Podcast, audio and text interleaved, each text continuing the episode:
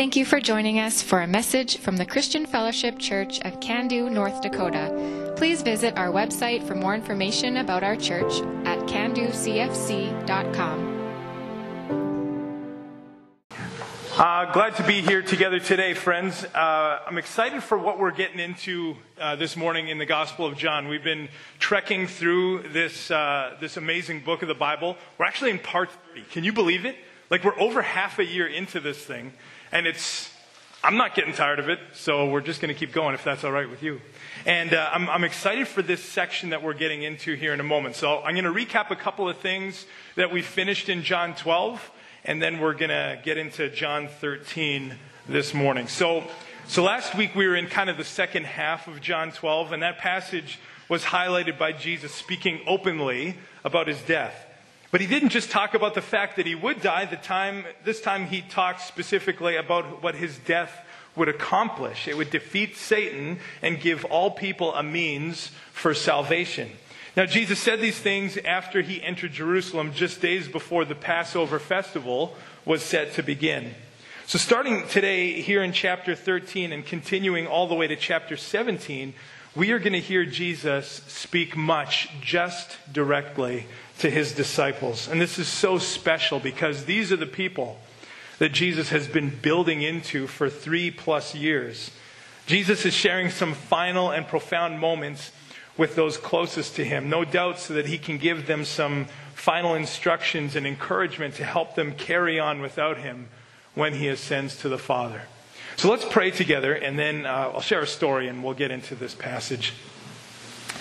Lord God, I, I love that you, you value your disciples so much that you wanted to have just some time towards the end here to really pour into them.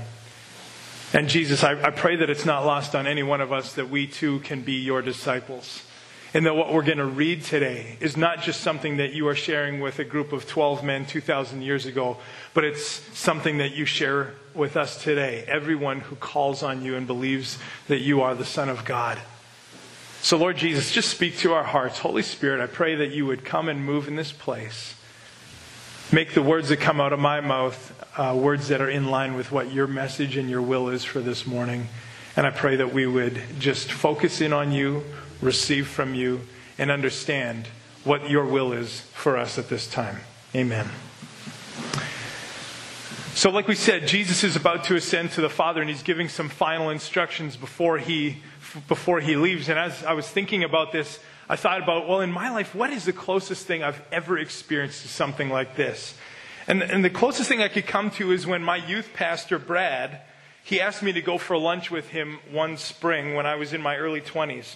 A couple of months earlier, Brad had asked me if I would come and I would work under him at our church as an intern in the youth program. And I was so excited and eager to learn because I had already been volunteering in youth and I loved it so much. I loved Brad also, and I knew that he loved me. He was not only, or he had not only taught me much when I was a student in his ministry, but he poured into me as a volunteer, and now later on, he became truly a friend, not just a mentor. He asked me to meet him at Dairy Queen for lunch on this particular day, so we both arrived, and uh, we, we ordered our food, sat down, and prayed. But then before I could even take a bite of my ultimate burger, Brad looked at me and says, Jeff, I'm leaving Winkler. I'm not going to be the youth pastor at our church anymore. I pushed my tray of food aside for the first time in my life. and I looked at him in disbelief. I just said, like, Brad, what, what do you mean? And he had told me that he had taken a job at another church two provinces away in Alberta, and that he and his family would be moving in, uh, in just a few months that summer. I bowed my head at this news, and, and the tears started to work their way to the surface, and they were rolling down my face. This wonderful man and godly example for me the last nine years of my life was leaving, and I had to grapple with what that meant.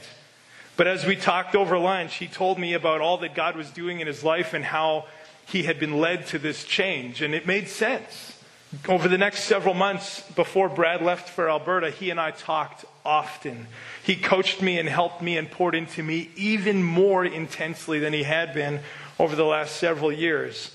He was preparing me for, for when he would be gone, and then I would be assuming the lead of our junior high ministry at our church. I feel like this is kind of the heart that I see in Jesus over these next five chapters that we're going to start in on today.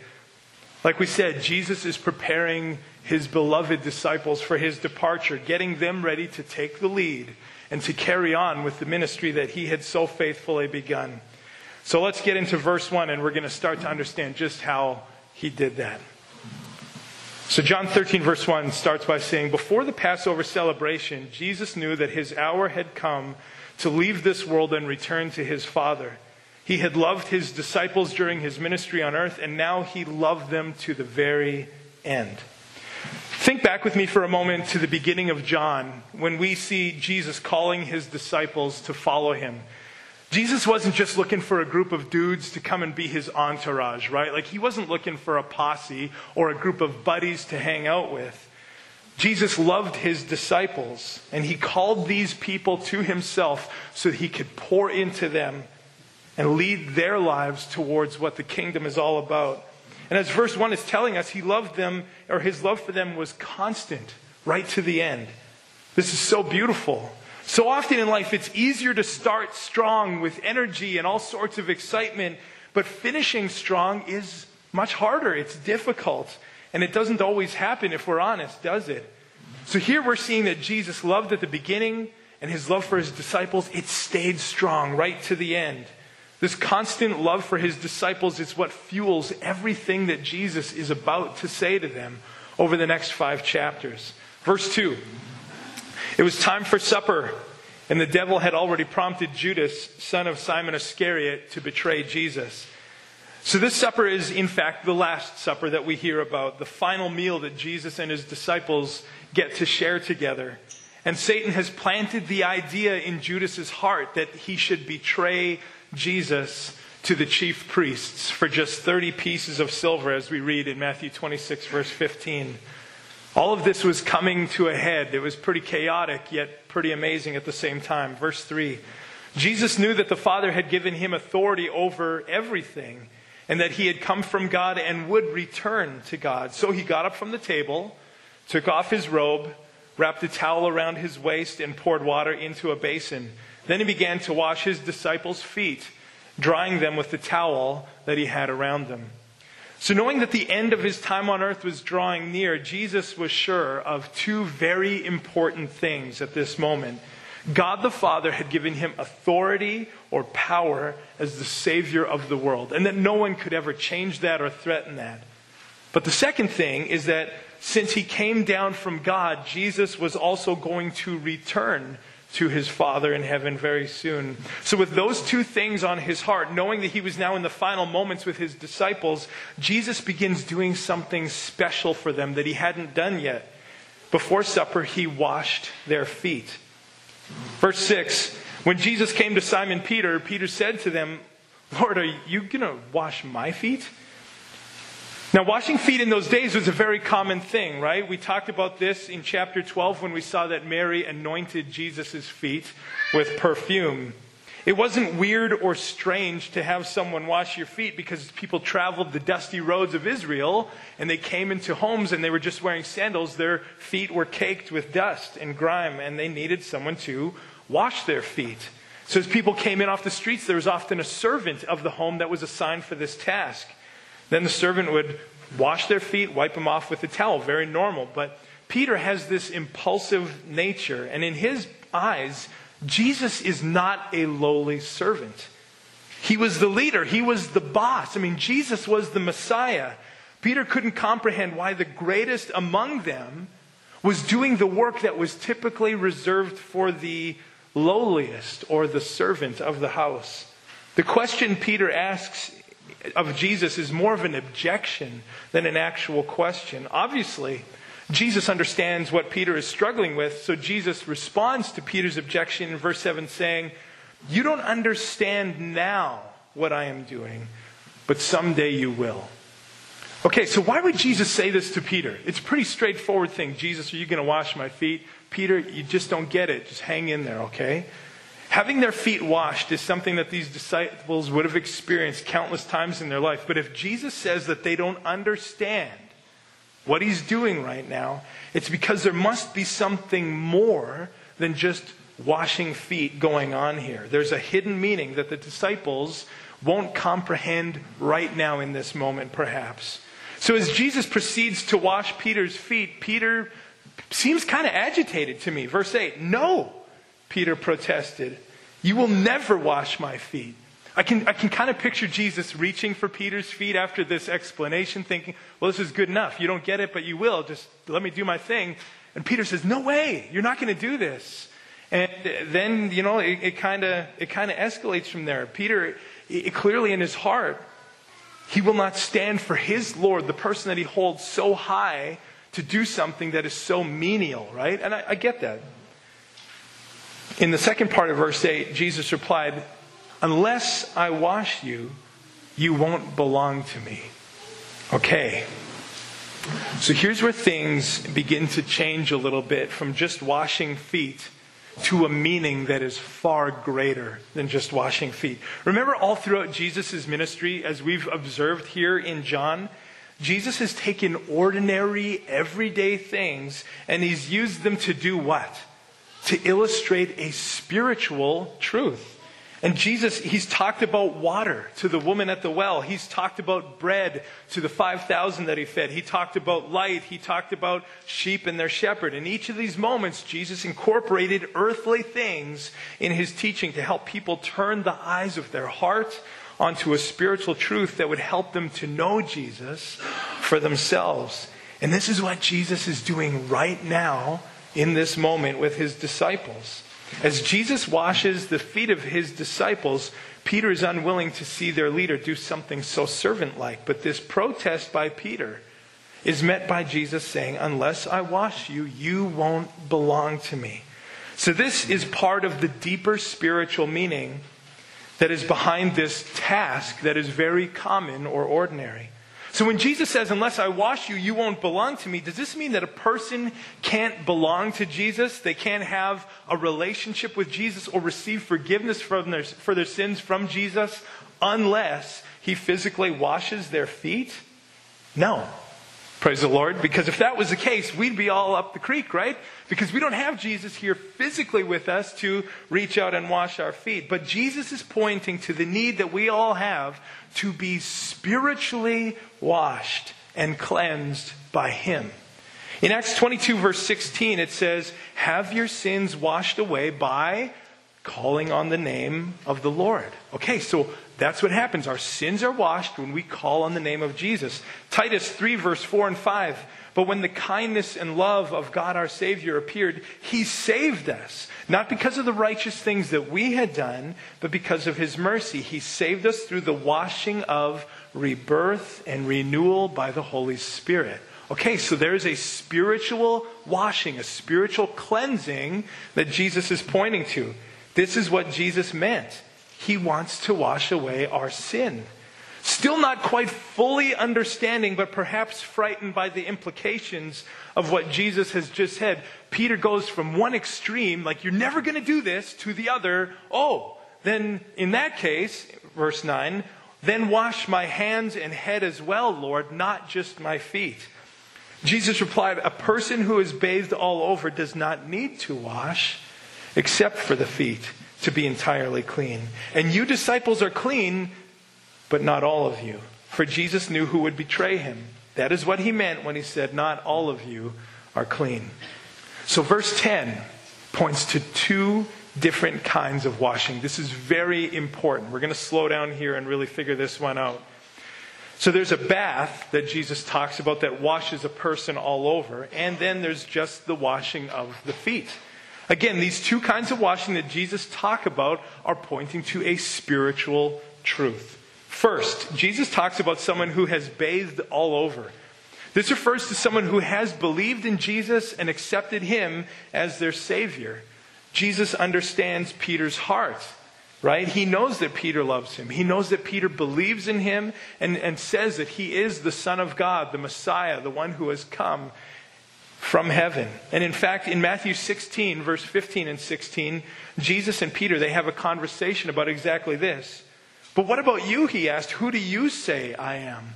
Simon Peter answered, You are the Messiah, the Son of the living God. So it's this belief that Jesus knew about that makes Peter spiritually clean. He's been bathed all over.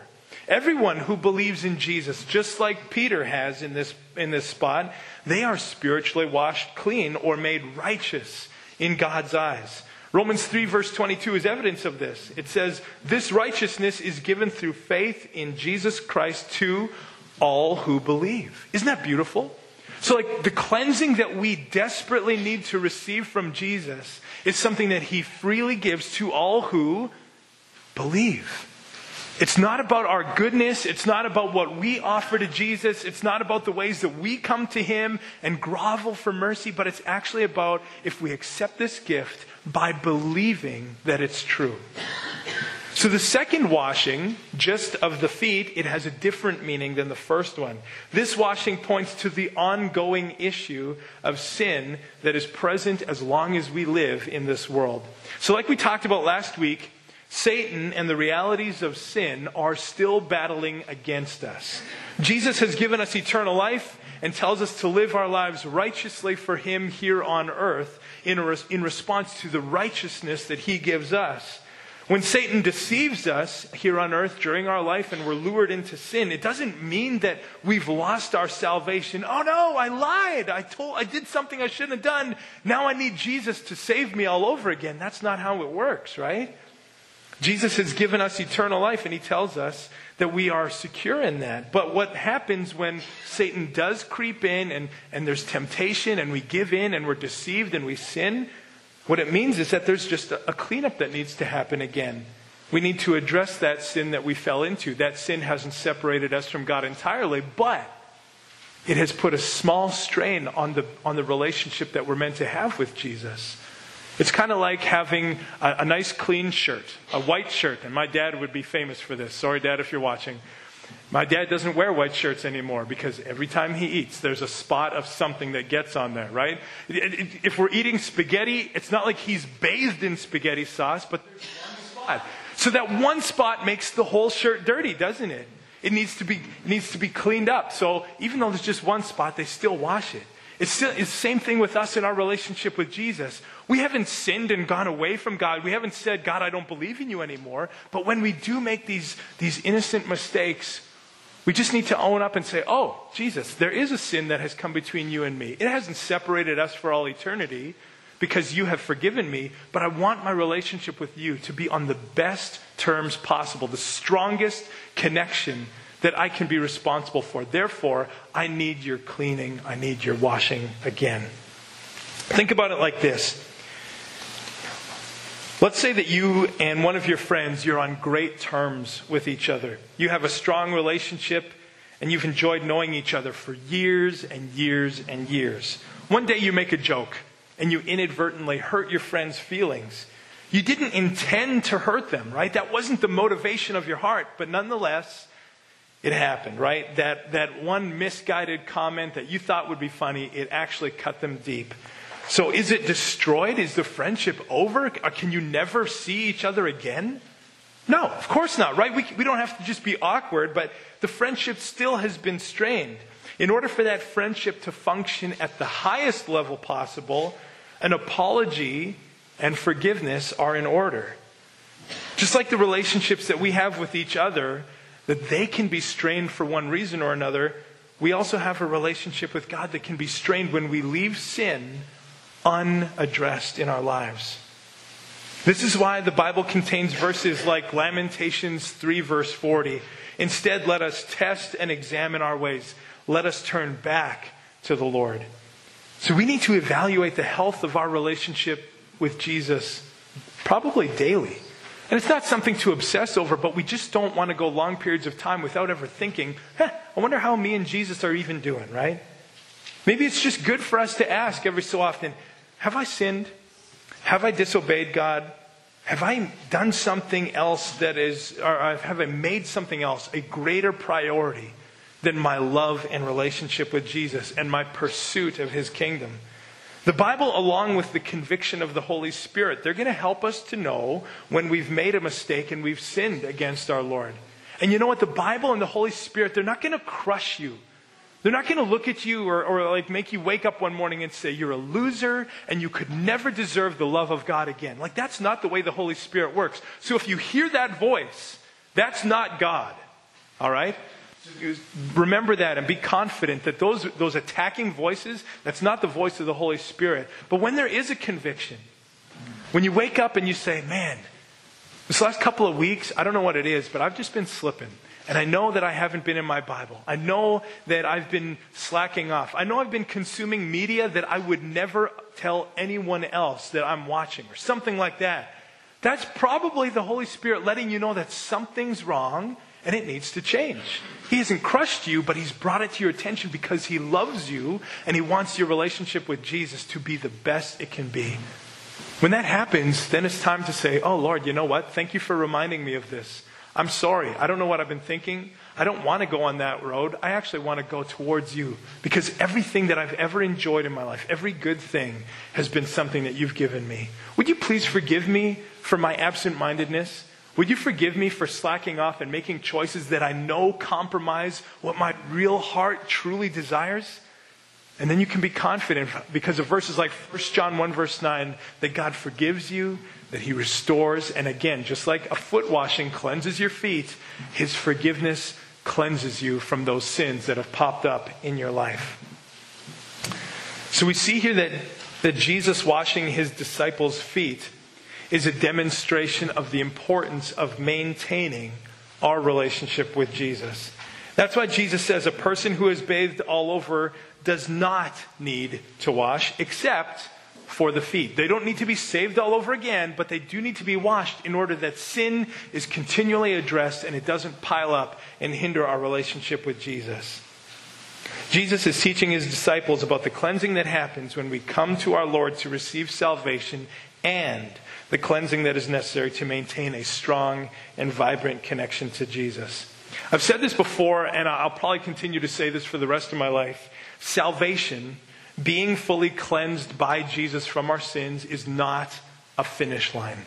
It's not the end, it's the beginning. It's the starting point for the greatest relationship that we could ever have. And we need to stay on top of issues that may threaten that relationship that is the best thing that has ever happened to us. I think all of us desire for our relationship with Jesus to function at the highest level possible.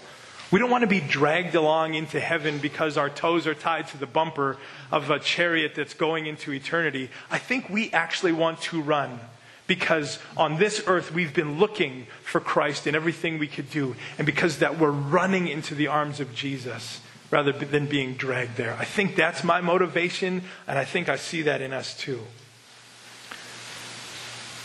So Jesus understands that most of his disciples have believed in him, which is a crazy thing to even think about, right? Like these 12 guys who spent all their time with Jesus, he says, Yeah, you are clean, but not all of you. Judas, the one who will betray him, is the lone exception here.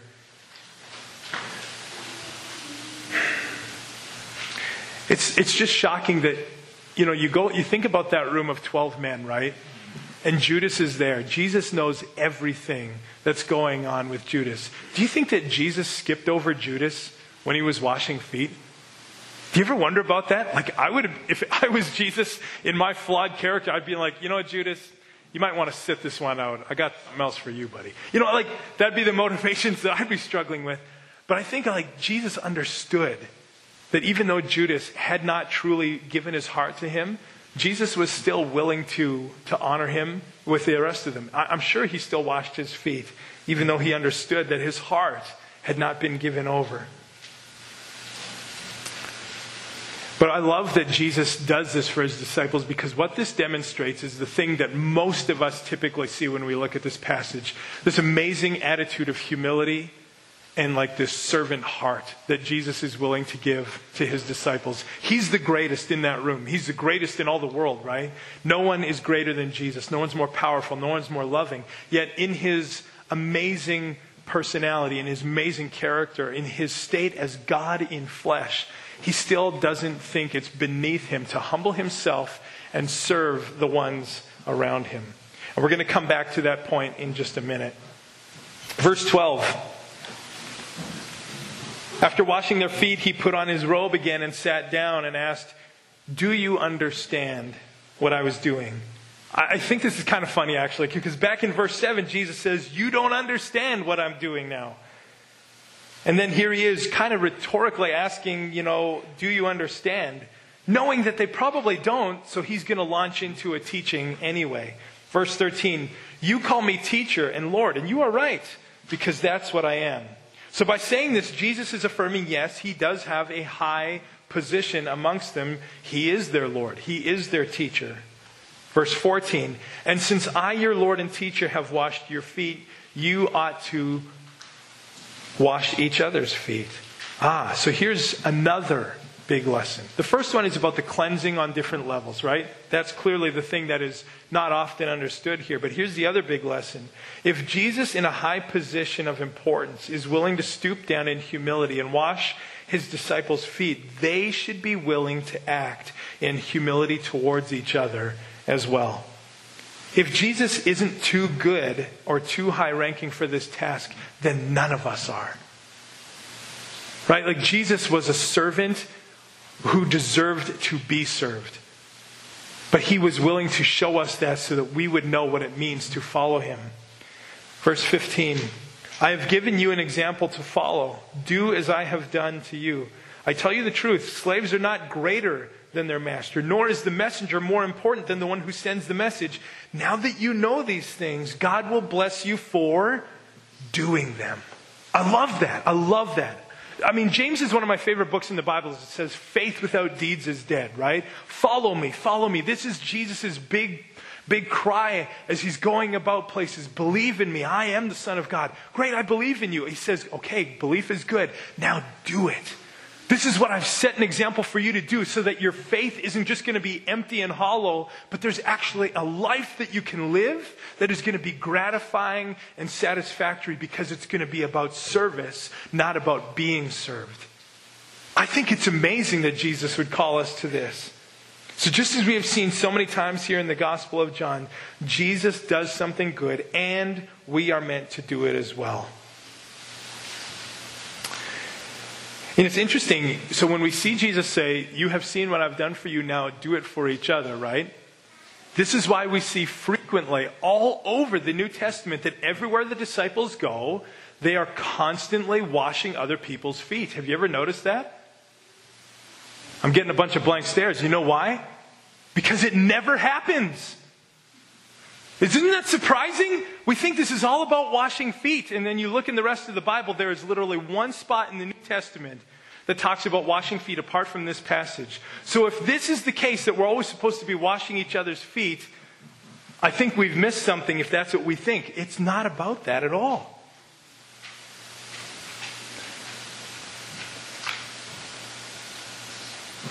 I just want to find my spot again here. I'm ad libbing a little bit. So, Jesus is what he's really doing is he's teaching us two things here.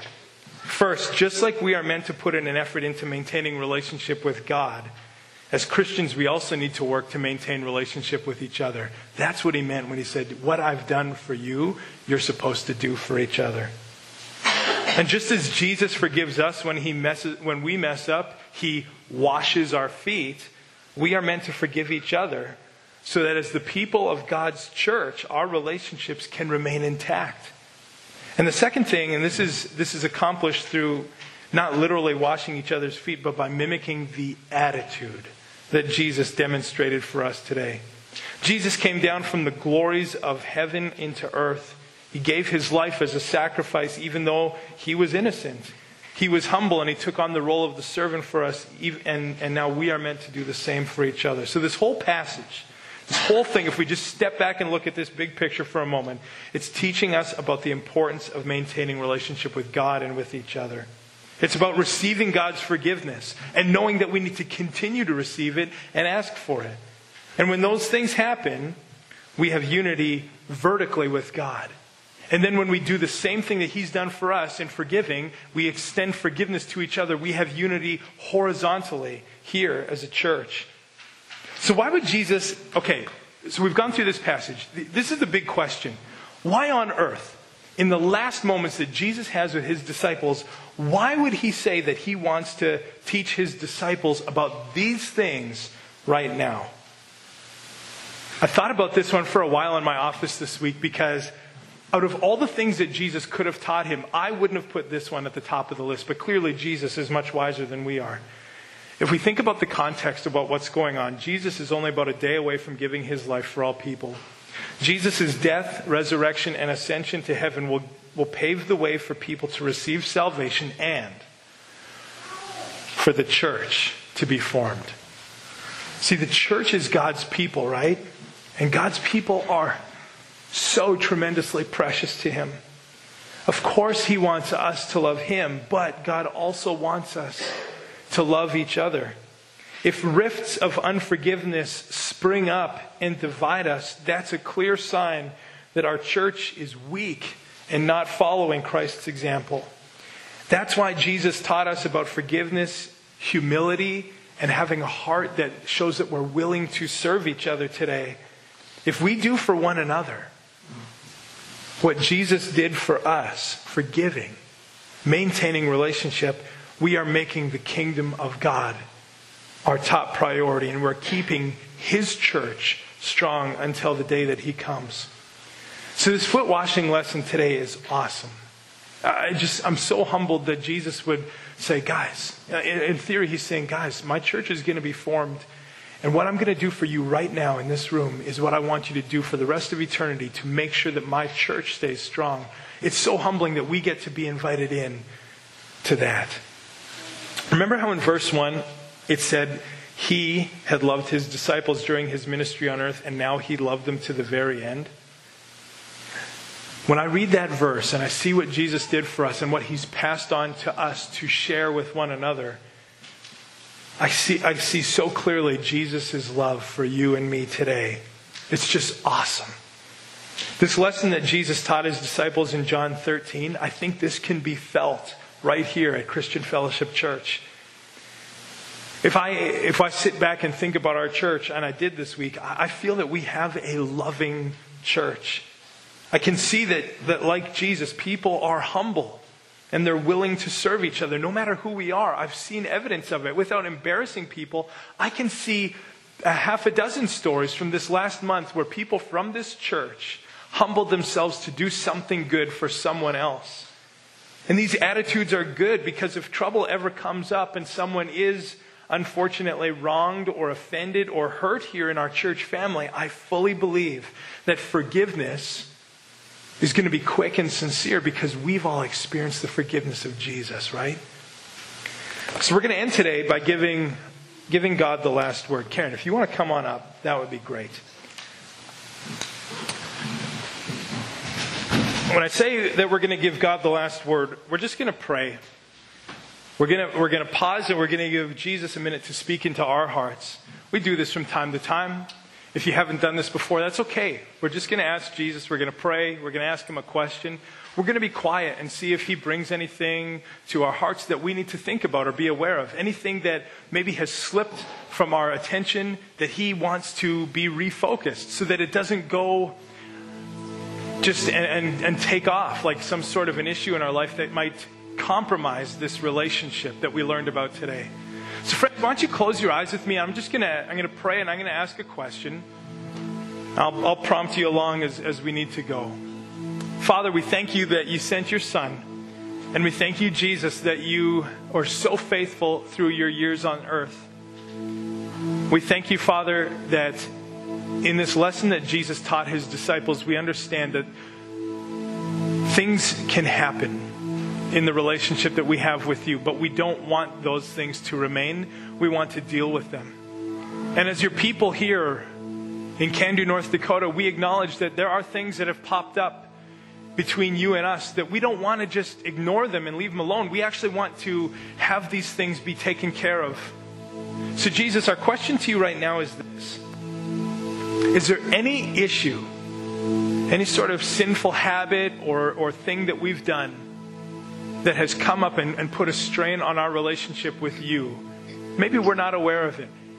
Would you please just speak to that right now and just let us know if there is something that we need to deal with between you and us this morning?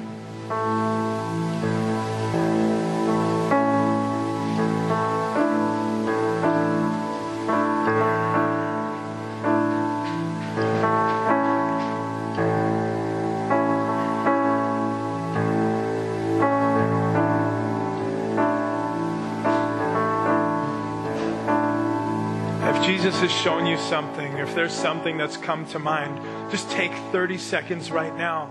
Just put, make it right. Just tell Jesus, Lord, I, I'm sorry for what that is. I, I realize that it's, it's not what you wanted. It is a sin. So I confess that and I repent of it. I don't want to do those things. And ask Him to forgive you with confidence, knowing that He loves you and He will forgive.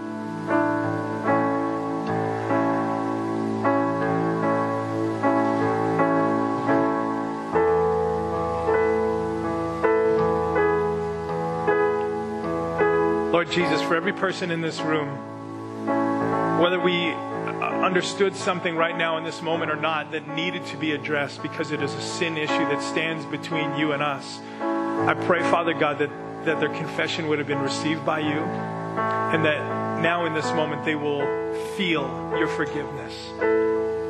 I pray, Father God, for those who are weighed down by the guilt of their sin in this place, that your love is going to extinguish that guilt that you're going to show them that in you they are free, that in you they are forgiven and made righteous. And just like you washed your disciples' feet in that room so many years ago, today you are washing us clean yet again by our confession.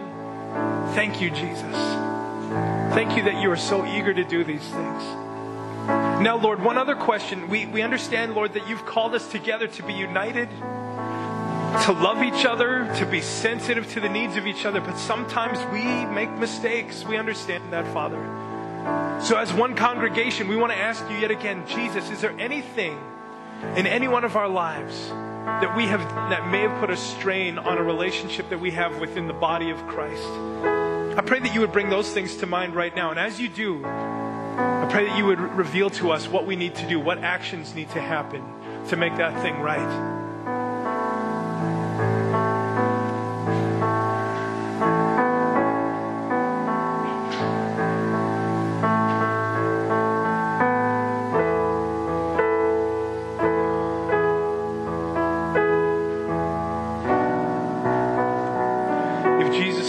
Something to you, perhaps an unkind word that slipped out to someone that you know in our church. Maybe you uh, have thought poorly about somebody. Maybe you've gossiped. Uh, we're all guilty and susceptible to these kinds of things. I want you to determine right now, with the help of the Holy Spirit, what your action is. If it's something that you've said to someone's face and you know that it hurt them, then the right thing to do is to go and approach them and tell them, hey, I recognize that what I've done is not good and I'm sorry. And ask them, would you please forgive me? If you've said something behind someone's back, don't go and tell them, hey, this is what I said behind your back. But rather, that's your opportunity to deal with the issue between you and God. Say, Lord, your church is precious to you, and I treated it as something that wasn't precious. I'm sorry. Would you forgive me for my loose tongue. Would you forgive me for my unkind words? And friends, you can know once again that the forgiveness of God is whole and good and quick, and it's for you to receive and experience that your relationship yet again would be made right with God. Thank you, Jesus, for this time. Thank you that you hear our prayers. Thank you that you listen to your servants who understand that there's something that needs to be fixed and that you're so willing to intervene. As your church, we just say that we love you and we're thankful for this demonstration of forgiveness that you gave us today through humility and servanthood. Amen.